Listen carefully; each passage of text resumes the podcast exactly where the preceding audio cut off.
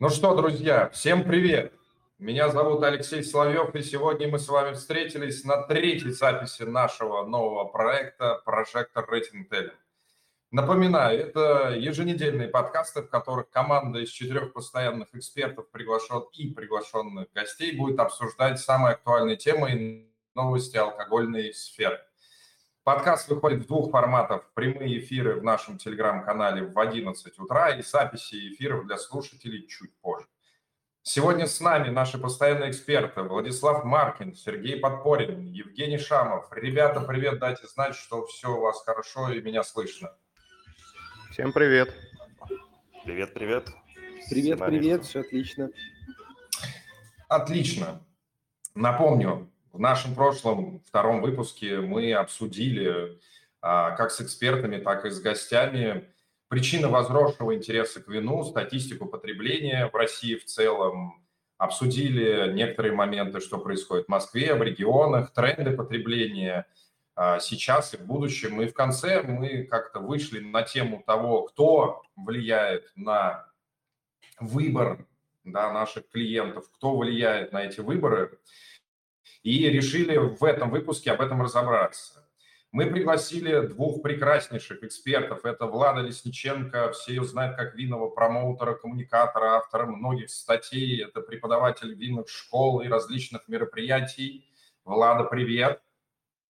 Привет, друзья. Ты так много про меня знал, это вообще все неправда. И Владислав Волков, это директор по развитию компании Винотерра, автор блога «Заметки виноторговца». Привет, Влад. Привет, привет, всем привет, рад всех слышать. Да, сегодня надо, конечно, быть очень аккуратным с именем Влад. Влада, в общем, буду как-то, наверное, говорить фамилию, чтобы никто не запутался. Ну что, давайте начинать. Леш, сегодня ты как-то это сразу модерируй, к кому ты обращаешься, я готов на сегодня откликаться на фамилию Маркин. Ну, давай, давай так сделаем. Ну что, давайте начинать. Что-то не услышал, но... Влад, что ты сказала? Я говорю, запросто можно по фамилиям. Мы привыкли, нам хорошо и по фамилиям. Правда, друзья? Хорошо, договорились. Только что прошел... тоже по фамилии, чтобы просто до кучи. Окей. А, только что прошел гастрономический фестиваль Мигустра в Санкт-Петербурге, на котором как раз-таки из Москвы присутствовал Владислав Маркин и я. А также там, уже на месте, нам помогал Евгений Шамов. И мы поднимали в третий день очень, ну, скажем, похожую тему. Она была, конечно, в большей степени связана со стороны закупок, кто влияет на закупки. Но в рамках нее мы как раз-таки тоже приходили к выводу, что по факту а, влияние оказывают три стороны. Это знание, образование, давайте объединим этот момент, экономика, экономическая ситуация и сам человек как личность. И очень долго эту всю историю развивали. У меня предложение этот эфир а, направить именно в сторону знаний и образования. То есть давайте посмотрим на тему, кто влияет на выбор именно со стороны знаний образований. А, и а, у меня первый вопрос э, к экспертам, к Владиславу Маркину, к Сереже и к Жене. Вот представьте, представьте, что мы в компьютерной игре, да, и у вас вот этот вот первый выбор, и вы должны выбрать, во что вложиться. Вот фундаментальные знания о вине или в коммуникацию да, в коммуникацию донесения этой информации. Вот скажите, как вы, как бы вы распределили, ну давайте возьмем там у вас по 10, скажем, у вас на все эти а, два выбора 10 очков, да, вот как бы вы разделили вот эти баллы по этим двум составляющим и почему? И я тут сразу хочу дать возможности Владиславе а, Лесниченко и э, Владу Волкову потом, после ребят, тоже сказать, как бы они распределили. Давайте тогда начнем. Сереж, с тебя, потом Женя, потом Влад.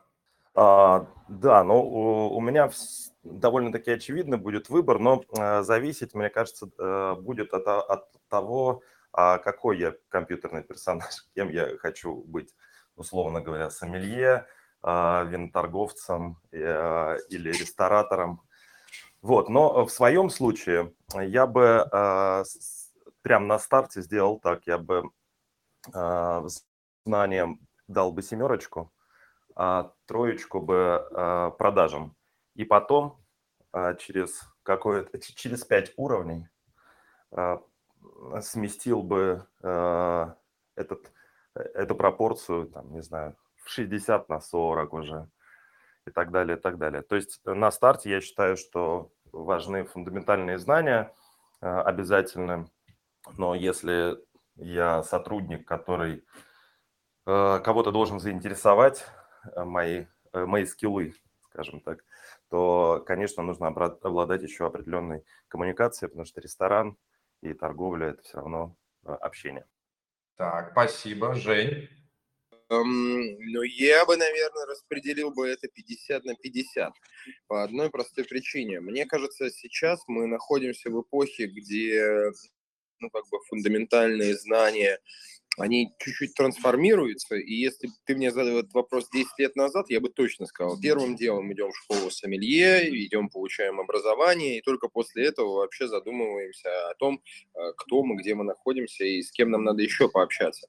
Сейчас ситуация поменялась совершенно. Я понимаю, что многие школы сомелье они на самом деле все равно ангажированные, они стараются сейчас продвигать какую-то свою сугубо индивидуальную идею, и от этого никуда не деться. То есть если есть виноторговая компания, которая принадлежит школе сомелье, там все равно будут как-то больше продвигать идею своей виноторговли, своего ассортимента, и это меня немного настораживает.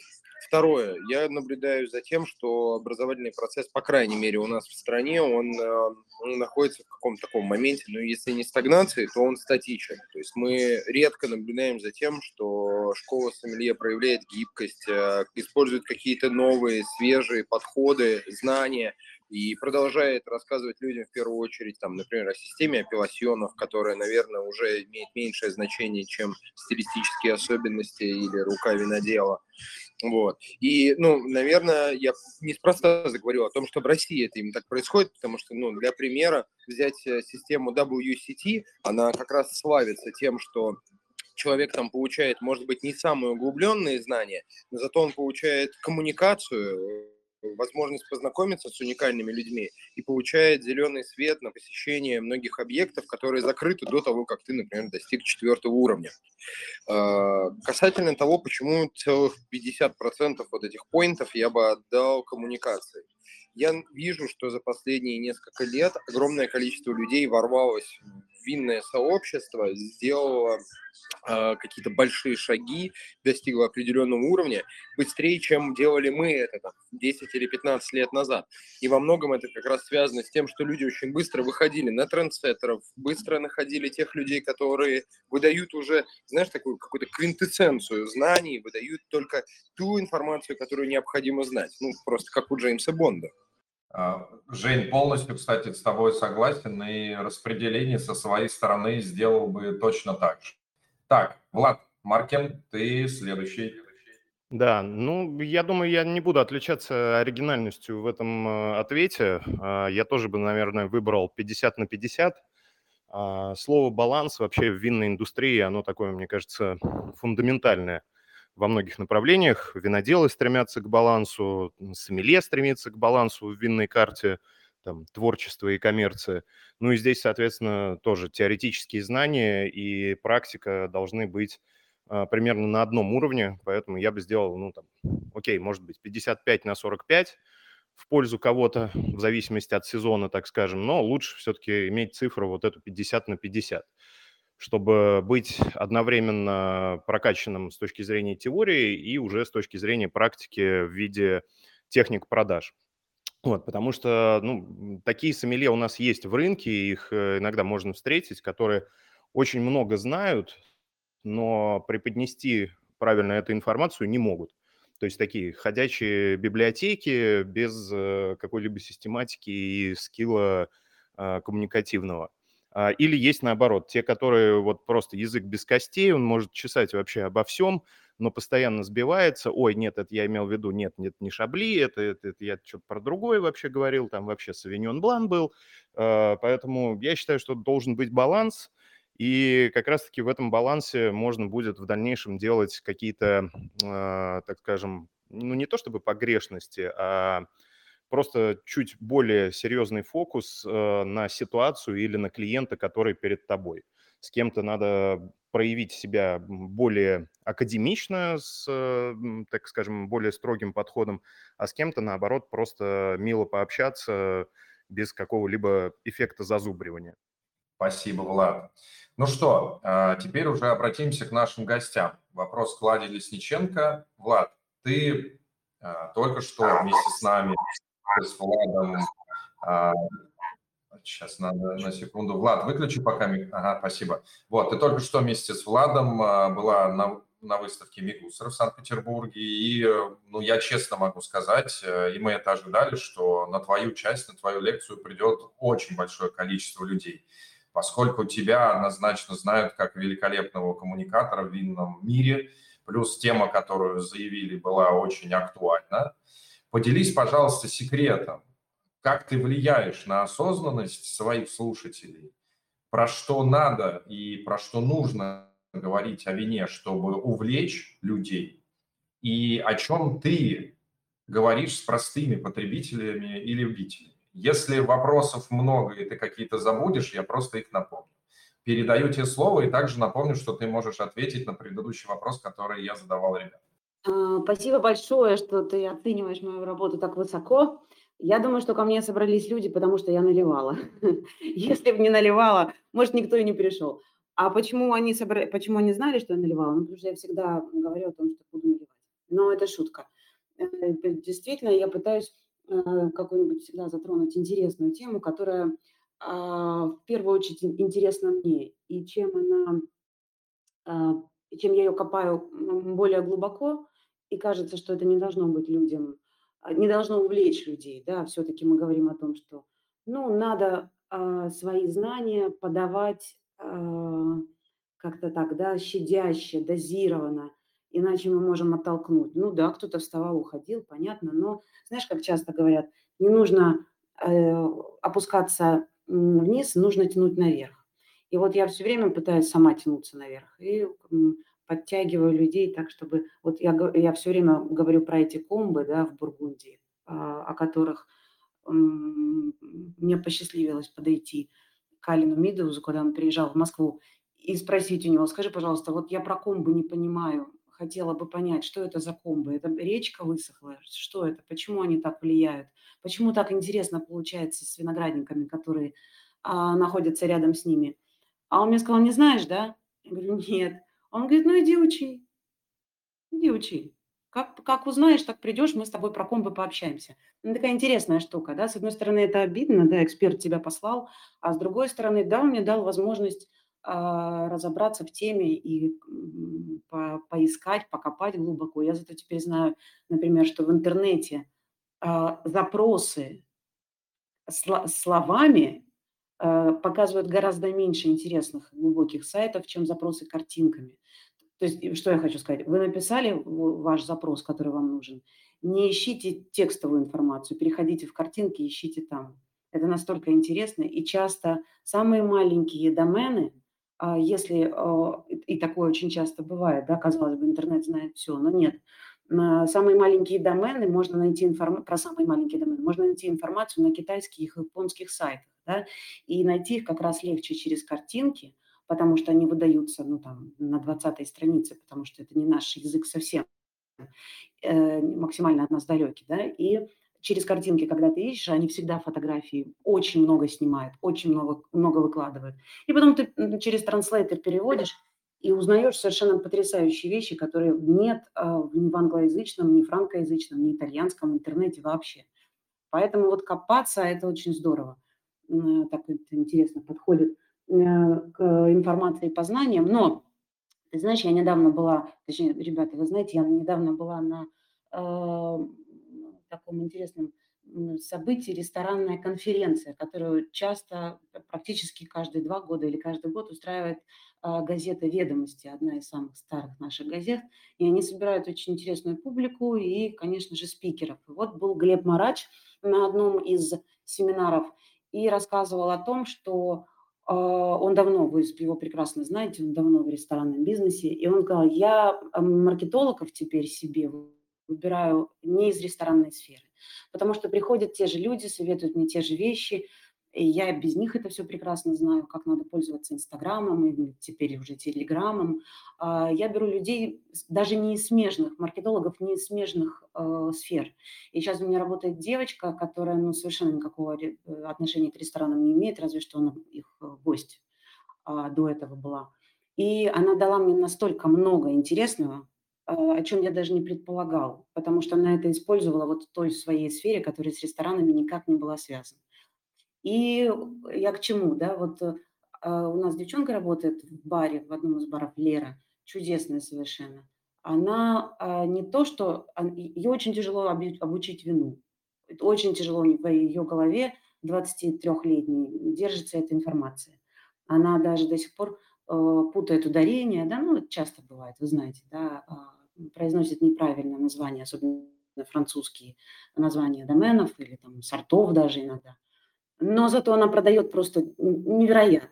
Ну, то есть все мужчины и женщины тоже совершенно с большим удовольствием а, а, тратят большие бюджеты, чем они запланировали, когда она подходит к столику или там, к, к стулу барному, да, вы знаете, что у нас место совсем маленькое.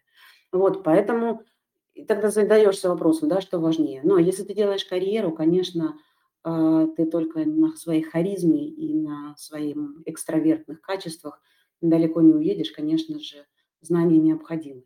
Но давайте честно, в нашу профессию это не идут э, интроверты, да, либо интроверты, которые хотят победить себя, туда идут. Да, мы люди, которые питаемся от э, аудитории, да, от наших гостей, от нашей аудитории, которая приходит на, на наши клубные какие-нибудь дегустации или выступления.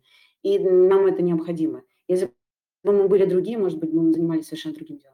Поэтому, наверное, и баланс 50 на 50, когда нужно 70 на 30, когда нужно 20 на 80. Ну, то есть ты смотришь по ситуации. Но когда ты делаешь карьеру, конечно, знания очень-очень нужны. Мне кажется, ты даже вот этим примером про то, как искать э, информацию с помощью картинок, ответила на вопрос, про что надо говорить о вине, чтобы увлечь человека. Это вообще гениально. Спасибо, Влад. Я сейчас обращусь к Владиславу Волкову. А, Влад, скажи, пожалуйста, вот кто влиял на твои вкусовые предпочтения в вине? Это, знаешь, там даже э, и сквозь какие-то определенные образцы, и сквозь знания. И как это сказывалось на том, что ты транслировал потребителям и любителям вина далее? А также напомню, что ты можешь ответить на вопрос вот по распределению, про который мы все а, говорили, обсуждали. А также напомню, моим друзьям, Владу, Жене и Сергею, что вы также можете активно задавать вопросы спикерам. Спасибо. Э, ну, на самом деле, я начну тогда с ответа на вопрос тоже. Я присоединюсь к тем, кто сказал 50 на 50. Причем вот, э, на мой взгляд, э, как бы теоретическая подготовка и коммуникация – это не какие-то параллельные вещи, они абсолютно последовательные – чем лучше ты подготовлен, чем больше у тебя знаний, причем они касаются не только вина, например, как э, продукта, да, но и э, винопроизводящего рынка, мировых э, винопотребляющих рынков, знания на стыке, не знаю, там, от виноделия и геологии до виноделия и социологии, это все позволит коммуникация выстроить наиболее правильно и провести ее наиболее эффективно. Поэтому максимальная теоретическая подготовка, она, на мой взгляд, э, сделает коммуникацию более эффективной. Вот, теперь отвечая на твой вопрос э, относительно того, э, как формировался мой собственный вкус, ну, э, я думаю, что это тоже мы можем найти как бы и, и, и в различных теоретических выкладках маркетологов, да, есть разные типы потребителя. Я вот потребитель-исследователь. Поэтому я э, как бы всегда старался максимально пробовать все новое и, и, и до сих пор на это нацелен на самом деле. Поэтому, проходя как бы определенные стили, определенные регионы, какие-то, может быть, такие дел, делая даже, не знаю, там экс, экскурсы в плане истории виноделия, традиций виноделия и так далее, я все равно в следующий раз э, предпочту узнать что-то новое, ну и накопленный багаж знаний, он дальше уже идет э, в работу, и, соответственно, когда вот э, стоит задача, э, например, не знаю, с одной стороны, это может быть э, выбор для ассортимента компании, э, то весь этот э, накопленный багаж знаний он играет, да, в, сочетании с теорией, конечно же, или же в случае, когда мы, э, например, с кем-то из наших партнеров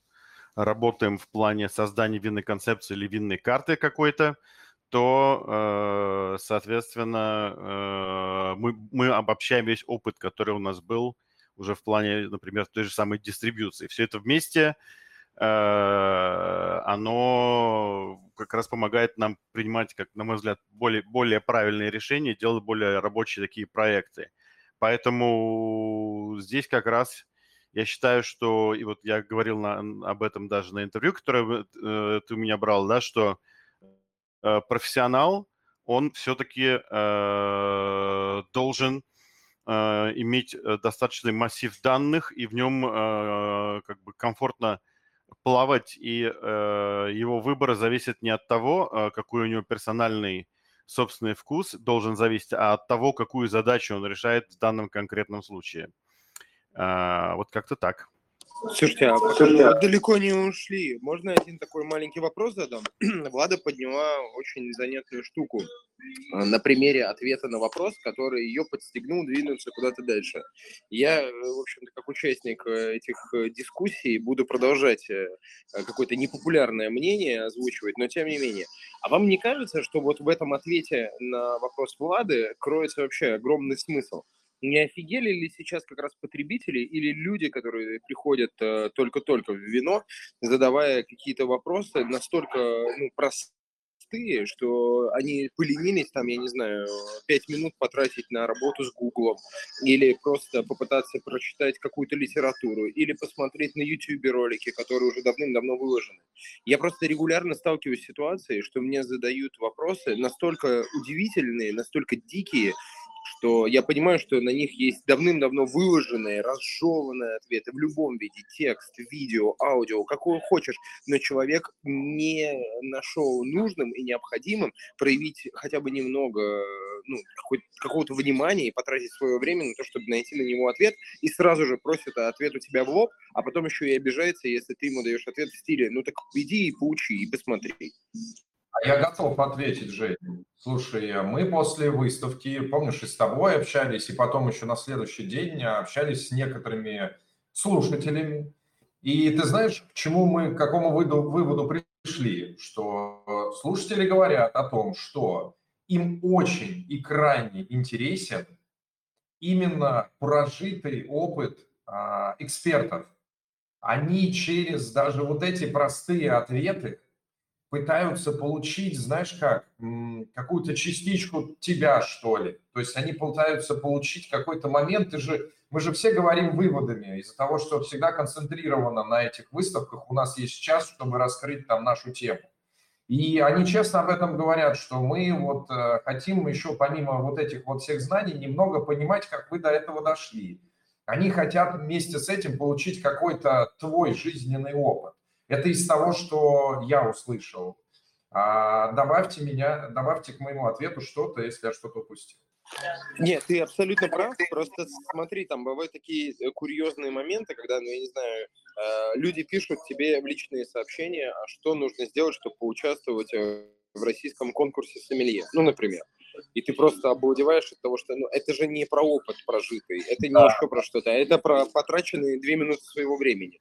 Жень, а, здесь, мне кажется, очень важно понимать, кто это пишет, потому что для а, большого количества людей а, тема вина, с которой они соприкоснулись, там, не знаю, в ресторане, даже в школе сомелье, это как бы э, как некий experience, некий лайфстайл такой вот, которого они, они этой культурой обжечься хотят и немножечко повариться в этом котле, и ты как проводник хочется такой доступ к телу получить, что называется, и для того, чтобы его получить, вопросы могут быть абсолютно разные, но когда э, человек получает общение, он чувствует, о, ну да, я как бы в теме, я здесь общаюсь, я в тусовке. Я э, вот очень часто именно с таким сталкиваюсь. Женей, на самом деле, если можно, добавлю прям пару слов. Я с Женей согласен и ну, не хочу никого обидеть, но действительно все немножко офигели. И э, иногда задаются настолько банальные вопросы, э, переделав формулировку, которых можно было бы ну, как-то чуть лучше себя выделить. То есть, например, знаете, я почитал и нашел информацию, там условно, что дом Перенен P2 – это просто выдуманная аббревиатура. Что вы думаете на этот счет? Но люди же обычно ставят вопрос сразу, а расскажи, что такое дом Перенен P2? И то есть вместо того, чтобы сначала провести какую-то небольшую аналитическую или просто вообще работу по поиску информации, они сразу как бы говорят с нуля, а давай ты будешь мне вот это рассказывать. Поэтому, наверное, это все от э, недостатка времени или там просто от банальной лени происходит. Но иногда на это приходится как-то рефлексировать и даже расстраиваться, там иногда с кем-то даже там чуть-чуть цапаться, что а почему вот вы ну, никакую самостоятельную работу не проводите и задаете такие поверхностные вопросы. Мне кажется, что это недостаток времени и, конечно же, вот некоторая лень. Но мне кажется, еще смотря кто задает эти вопросы. Подождите, дайте я по-женски. Вот э, вы знаете, что хочется сказать? Я не, не, не состоявшаяся актриса. Очень хотела, меня родители не пустили. А, я из такой консервативной семьи и всегда хотела быть на сцене. А, и для меня как, вот эти люди, которые подходят, да, и что-то спрашивают, это то же самое, если бы я была актрисой, меня бы просили автографы, дарили мне цветочки, или там попросили сфотографироваться – а, часто бывает, что в ресторан человек приходит поесть, да, будучи какой-то звездой сцены, да, а к нему подходят пьяные какие-то гости, говорят, ай, ты давай, спот. Ну, то есть это наши, наверное, наши издержки профессии, да, когда задают эти вопросы, они, они не просто, они, знаете как, они видят, вот, например, Маркин, Шамов, Подпорин проходит мимо, а он такой, блин, ой, надо подойти, что-то спросить, надо, надо как-то, надо как-то прикоснуться к, да, к лучам звезды. И он подходит и может задать, ну, что-то такое. Или наоборот, подцепить. Даже тоже часто, часто так бывает, когда а, какие-то гадости из толпы кидают э, там ярко горящим звездам. Да? Ну, всякие же, люди все разные, а, как-то самоутверждается. Поэтому э, для меня вот каждый подход, и когда меня что-то спрашивают, мне кажется, ой, меня что-то спрашивают, значит, я кому-то интересно, это так круто. Поэтому я всегда отвечаю, честно, вот я ну, какой-то такой, может, пионерский человек, да, но мне с удовольствием, даже когда меня поддевают, э, это такая штука, э, как ты выйдешь из ситуации, да, это работа с негативом, опять-таки из, из маркетинга, из э, искусства продаж а, тоже бывает, да. А что вот вы сказали, этот же год неудачный, почему вы говорите? Вот 17 это холодный, э, что же его хранить-то? Его хранить не надо, его вот надо было вообще выбросить. Ну и ты, да, выплываешь из ситуации. Тебе нравится этот 17 год. Что ж уж.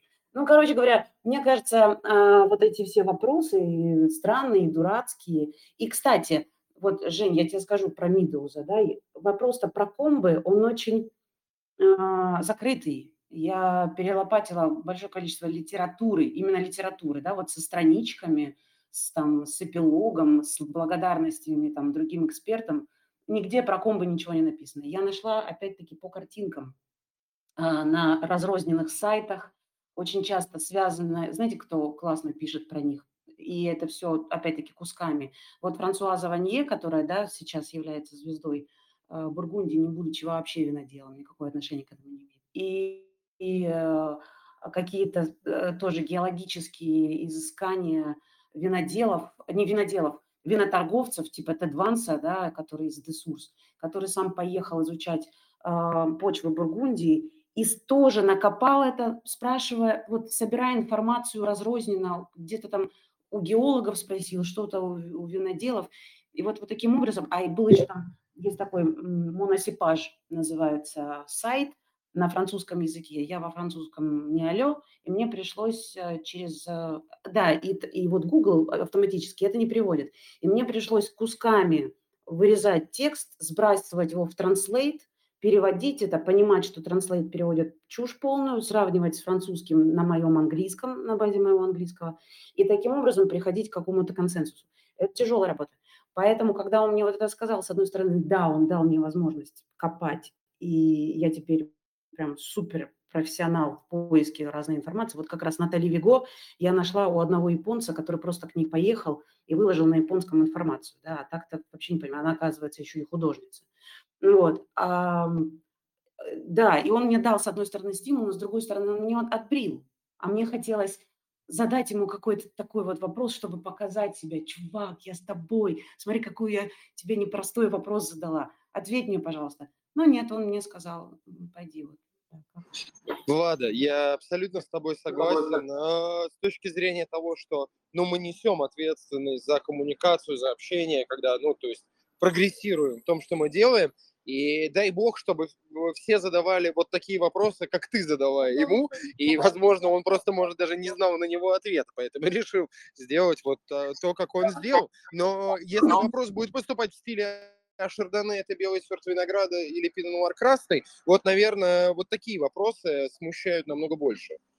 А вот мне здесь кажется, знаете, что э, смотря кто их задает, то есть если это задает наивный э, начинающий потребитель, вот я лично вообще не смущаюсь таких вопросов, и более того, э, по личному опыту могу сказать, что э, большинство из людей, которым я объяснил, что красное вино можно немножечко охлаждать, чтобы оно было свежее, что форма бокала, оказывается, влияет на вкус вина и так далее, совершенно какие-то элементарные вещи, они стали самыми благодарными и самыми постоянными потребителями, гостями, которые потом постепенно-постепенно стали развиваться.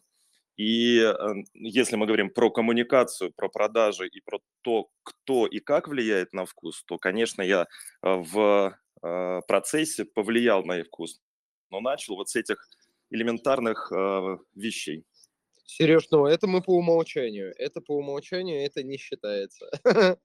Я бы хотел добавить, на самом деле, что вот эта ситуация, когда задают элементарные простые вопросы, да, и кому-то из нас может казаться, что э, человек э, поленился что-то узнать, на самом деле это же супер распространенная в сегодняшнем поколении вообще поведенческая модель.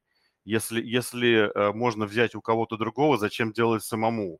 И это касается не только потребителей, да, но это касается часто и сомелье, вот более молодого поколения, которые, которые могут сказать прямо довольно откровенно, вот не надо нам тут рассказывать про э, там э, какие-нибудь горные хребты, которые задерживают влагу, про кислотно-щелочной баланс почвы, нам просто вот дайте готовую шпаргалку, по которой мы можем э, работать. Поэтому, к сожалению, ну, это есть, с этим нам э, придется жить, побороть это вряд ли получится, потому что это массовое э, характер имеет. Но я считаю, что мы, как люди, которые в том числе, помимо своих профессиональных обязанностей, отвечают еще и за, скажем так, развитие винной культуры в России, должны относиться к этому в любом случае лояльно. Хорошо, что они эти вопросы хотя бы задают уже.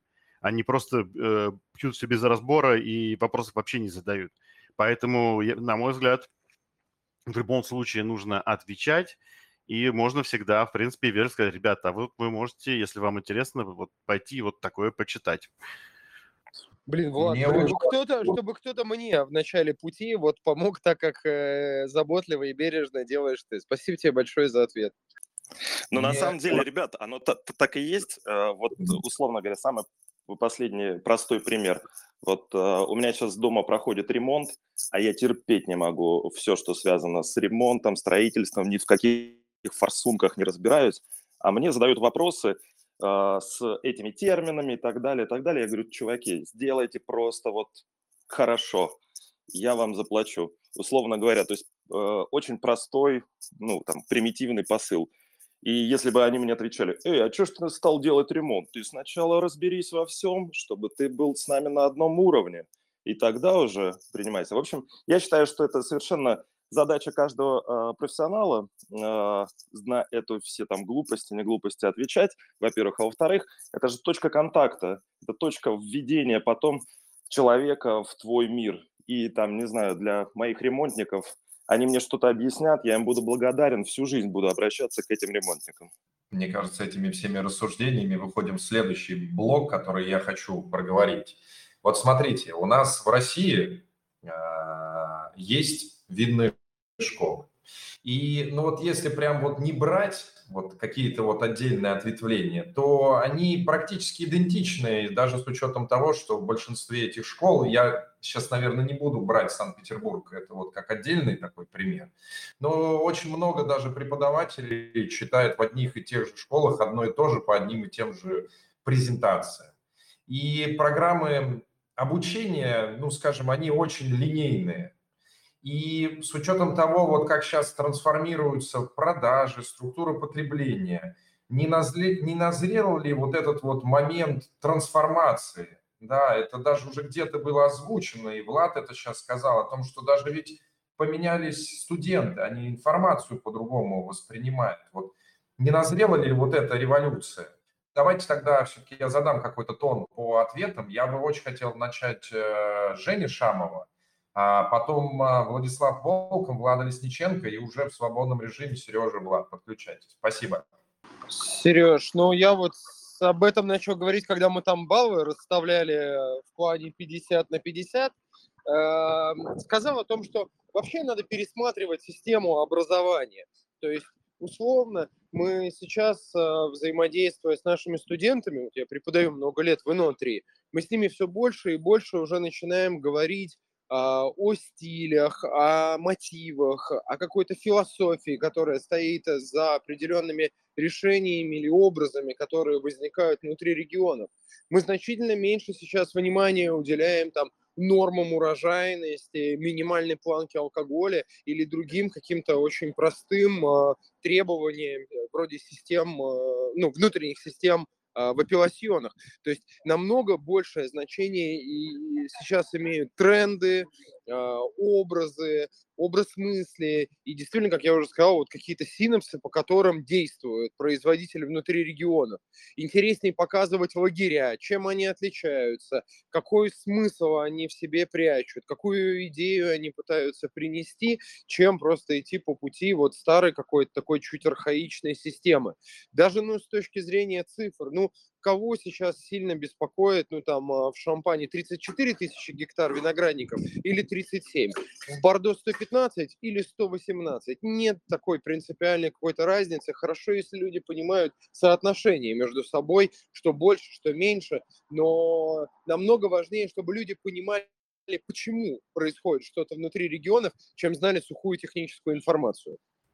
Э, я вот наверное, э, тоже сохраню позицию вот эту 50 на, на 50, да, потому что э, я абсолютно с Женей согласен в том смысле, что э, старая архаичная школа, да, которая была построена на, на заучивании фактического материала, безусловно, это сегодня не будет для человека, который собирается профессионально потом работать, полезным образованием.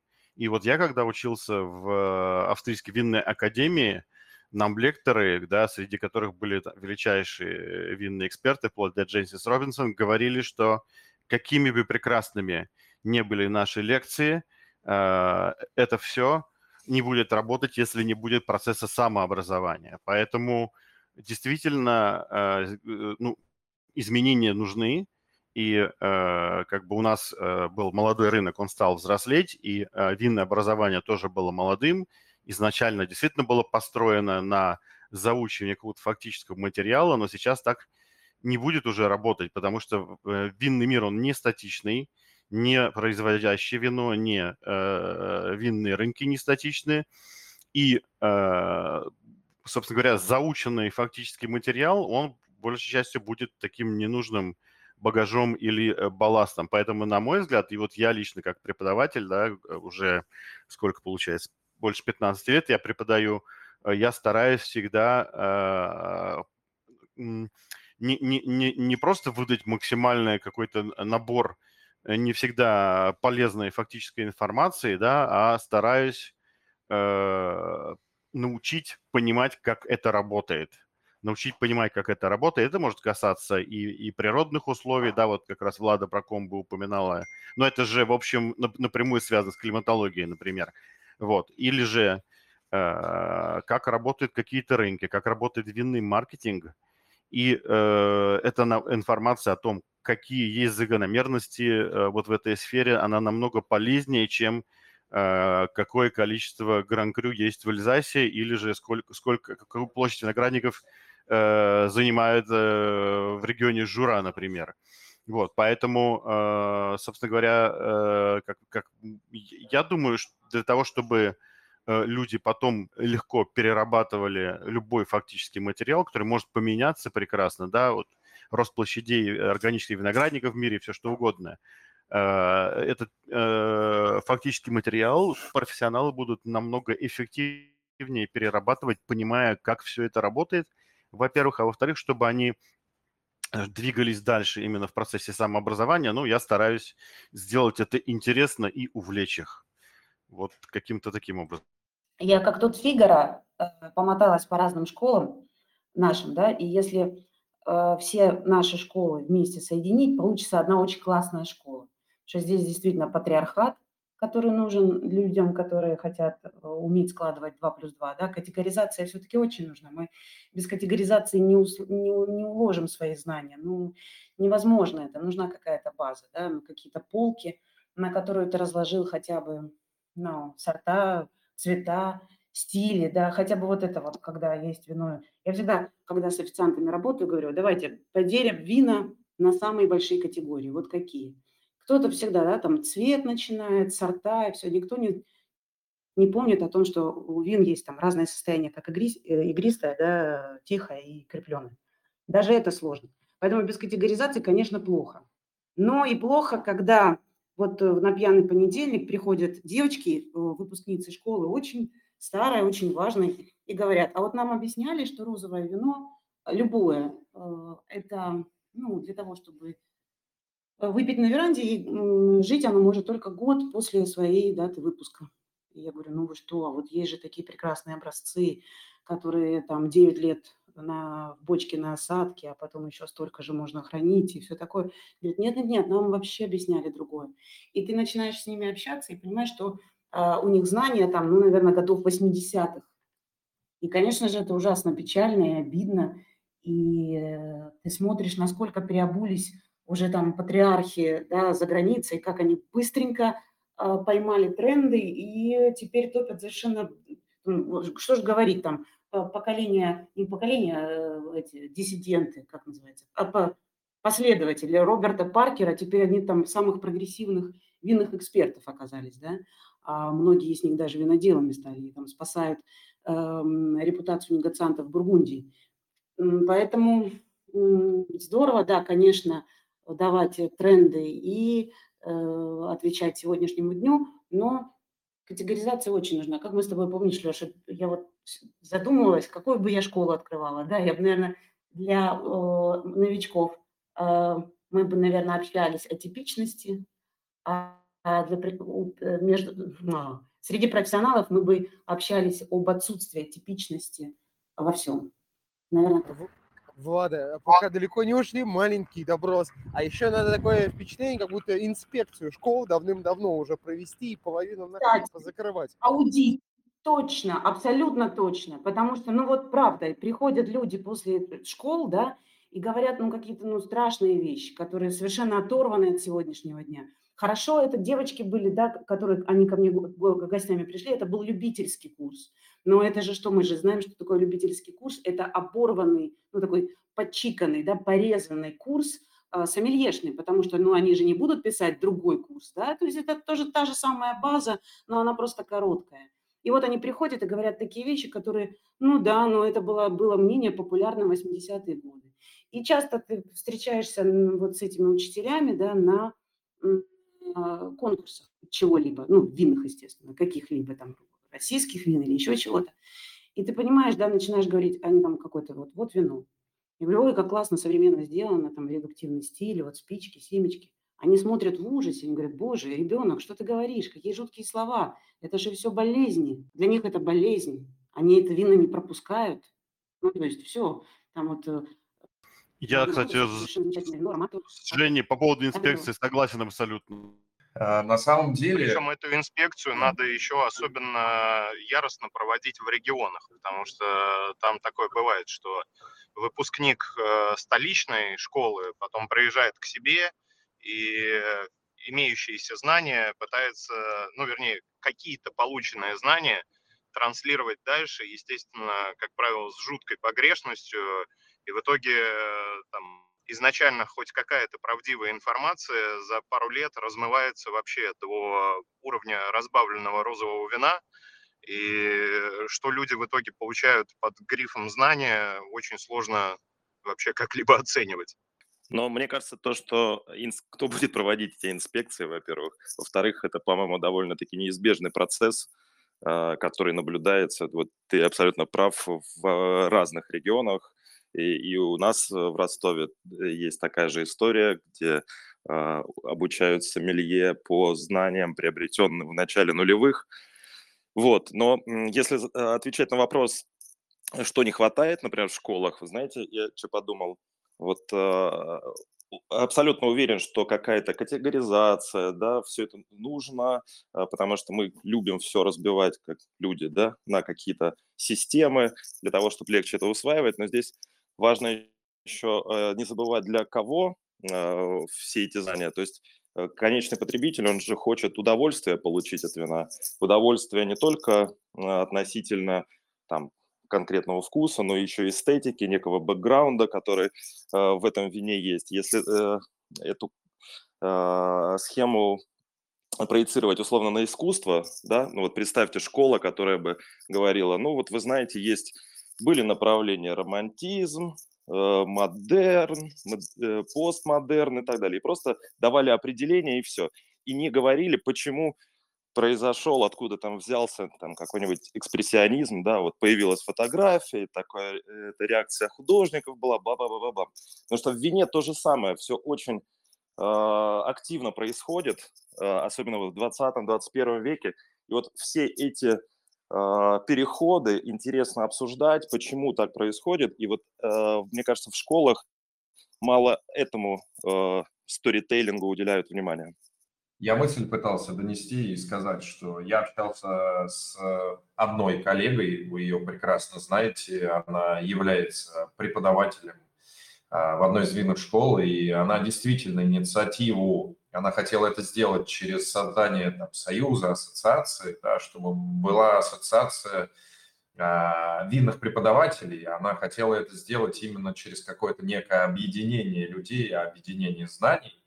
Я, я знаю, что эта инициатива не получила поддержку, скажем, от ее руководства, хотя она была прекрасна, но дай бог ей времени больше для того, чтобы в винном рынке эту идею продвинуть. И, кстати, как, одна, как один из выводов вот этого выпуска, я к ней обращусь и напомню, и скажу, что, в принципе, а, мы можем поддержать эту инициативу, это было бы очень хорошо.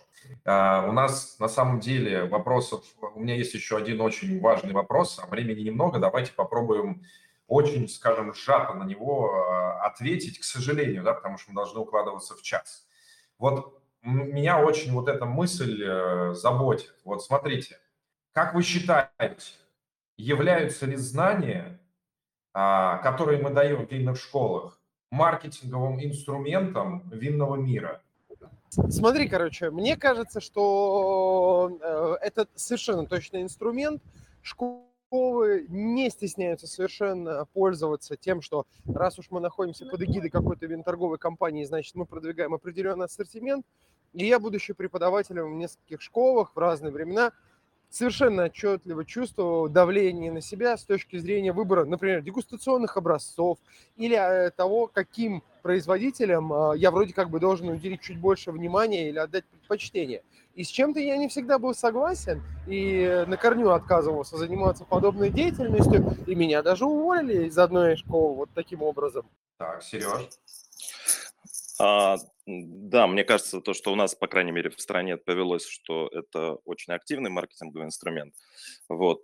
И э, я вот думаю, что, наверное, каждому преподавателю, может быть, и у которого есть свои предпочтения, свои фавориты, может, и тяжеловато э, быть всегда абсолютно объективным. С другой стороны, на это и есть э, не один преподаватель в школе, а всегда какая-то обойма, которая дает э, каждому э, ученику э, разный взгляд на вино. Вот, допустим, у нас был опыт, мы три курса собрали в Ростове на базе нашего винного бара, делали что-то вроде винной школы, обучали своих ребят и приглашали еще э, тех ребят, которые хотят стать сомелье или частных клиентов и так далее, так далее.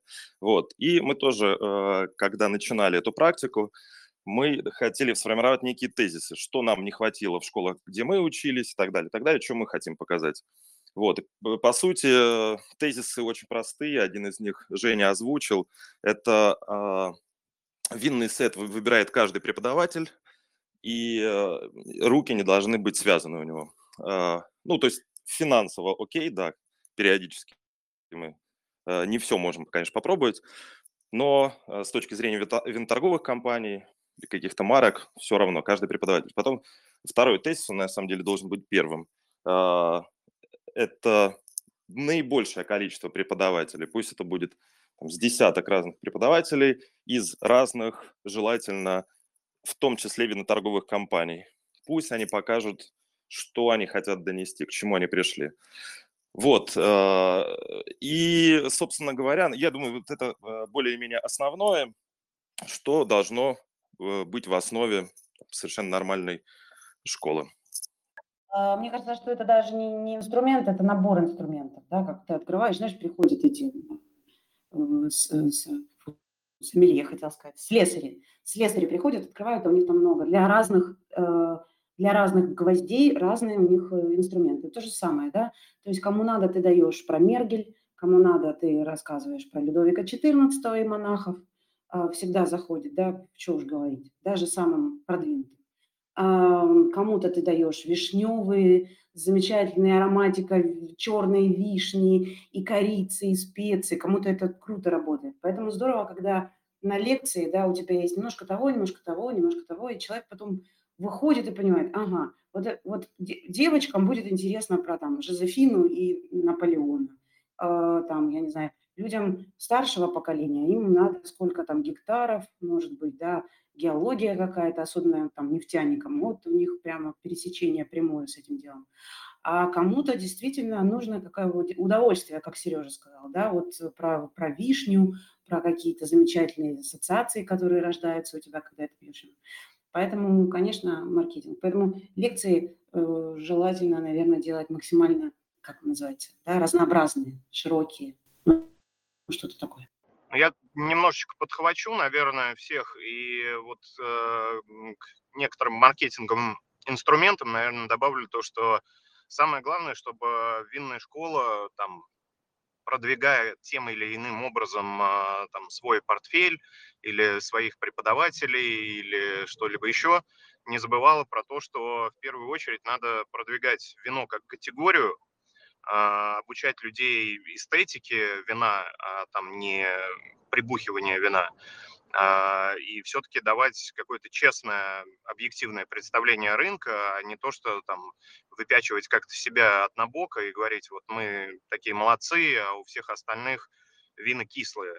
Вот, э, потому что, ну, в любом случае, когда люди обращаются к профессионалам и спрашивают, а вот ты где учился, а ты как начинал, а что мне сделать, я тоже хочу вином заниматься, ведь э, согласитесь, что мы чаще всего рекомендуем не то, что, ой, приходи ко мне, я тебя научу, ну, мы говорим, иди в винную школу. Иди в винную школу, она даст тебе фундамент, она даст тебе базу и э, такое первичное понимание многих э, вопросов, Э, поэтому я считаю, что вот это должно быть именно во главе угла продвижение всей э, отрасли вина и вообще вот опять-таки эстетики вина. Ну, на самом деле, да, что касается использования винного образования как маркетинговый инструмент, э, если это относится к школам, винным школам, да, школам сомелье, то, безусловно, это есть. Но могу сказать, что лично я как преподаватель считаю, что это, это надо сводить к минимуму, потому что, например, вот я преподаю в, в Инотри с 2015 года, и, честно говоря, за это время у меня не было ни одного кейса, чтобы э, мы вообще обсуждали, э, чьи вины я должен ставить на лекции. И сам я как преподаватель в данном случае действую, а не как лицо, э, представляющее определенную компанию, поэтому я должен выбирать э, вина для своих лекций, те, которые максимально будут иллюстрировать те знания, которые я э, людям даю. Бывает так, что я бы хотел какие-то вина, например, получить на лекции, но в связи с тем, что а, компания с Inotri не сотрудничает, я их лишен. Такое бывает. Я считаю, что на самом деле, если мы говорим не про какие-то там дегустации торговых компаний, да, или, а, говори, или там какие-то э, мероприятия спонсируемые виноторговыми компаниями, а мы говорим про обучение в винной школе, я считаю, что использование образования в винной школе как как маркетинговый инструмент должно быть сведено к минимуму, потому что оно будет мешать лектору максимально хорошо выполнить свою задачу. И он будет, поскольку он будет связан в выборе вин и, может быть, даже обязан какие-то вещи говорить, которые э, по логике своих лекций он говорит, например, э, не, не, не считает, что э, в этом нет необходимости. Спасибо. У нас э, осталось совсем немного времени, и у нас э, зрители в этом выпуске не оставили вопросов, но у нас были вопросы под анонсом. А, в принципе, можно быстро на них ответить. А, как скидки влияют на выбор покупателя вина и на итоговые ожидания от продаж сети? Я могу тут быстро сам ответить. А, скидки прекрасно влияют на выбор покупателя вина в различных торговых сетях это будет практически одинаковая пропорция, что а, практически 70% а, людей будут обращать на это внимание и делать выбор. При покупке более двух бутылок а, берутся одинаково или чаще экспериментируют. Все зависит от возможности кассового оборудования данной торговой сети, потому что я знаю, что ну, сейчас уже давно не видел таких примеров, где ну, не получалось это делать но в основном торговые сети для удобства пытаются брать одинаковые бутылки, а также, если смотреть по статистике, когда даешь даже вот этот выбор, что вы можете брать одинаковую или экспериментировать, клиент э, в большей своей массе берет одинаковые бутылки. А, если есть у кого-то что добавить по этой теме из ребят, пожалуйста, добавьте. Так, получается, а, ни у кого не осталось никаких комментариев по теме закупок. Хорошо. А, тогда что? Я могу сказать, что третий выпуск а, программы «Прожектор Рейтинг Теллинг» подошел к концу. Большое спасибо сегодняшним приглашенным гостям Владе Лесниченко и Владу Волкову. Большое спасибо команде проекта Владиславу Маркину, Евгению Шамову и Сергею Подпорину. А, анонс мы сделаем в ближайшее время. Удачного всем дня. Спасибо за выпуск. Ждем, вам, ждем вас на следующем эфире. Пока. Всем спасибо большое. Спасибо. Хорошей пятницы. Спасибо большое. До свидания. Все красавчики.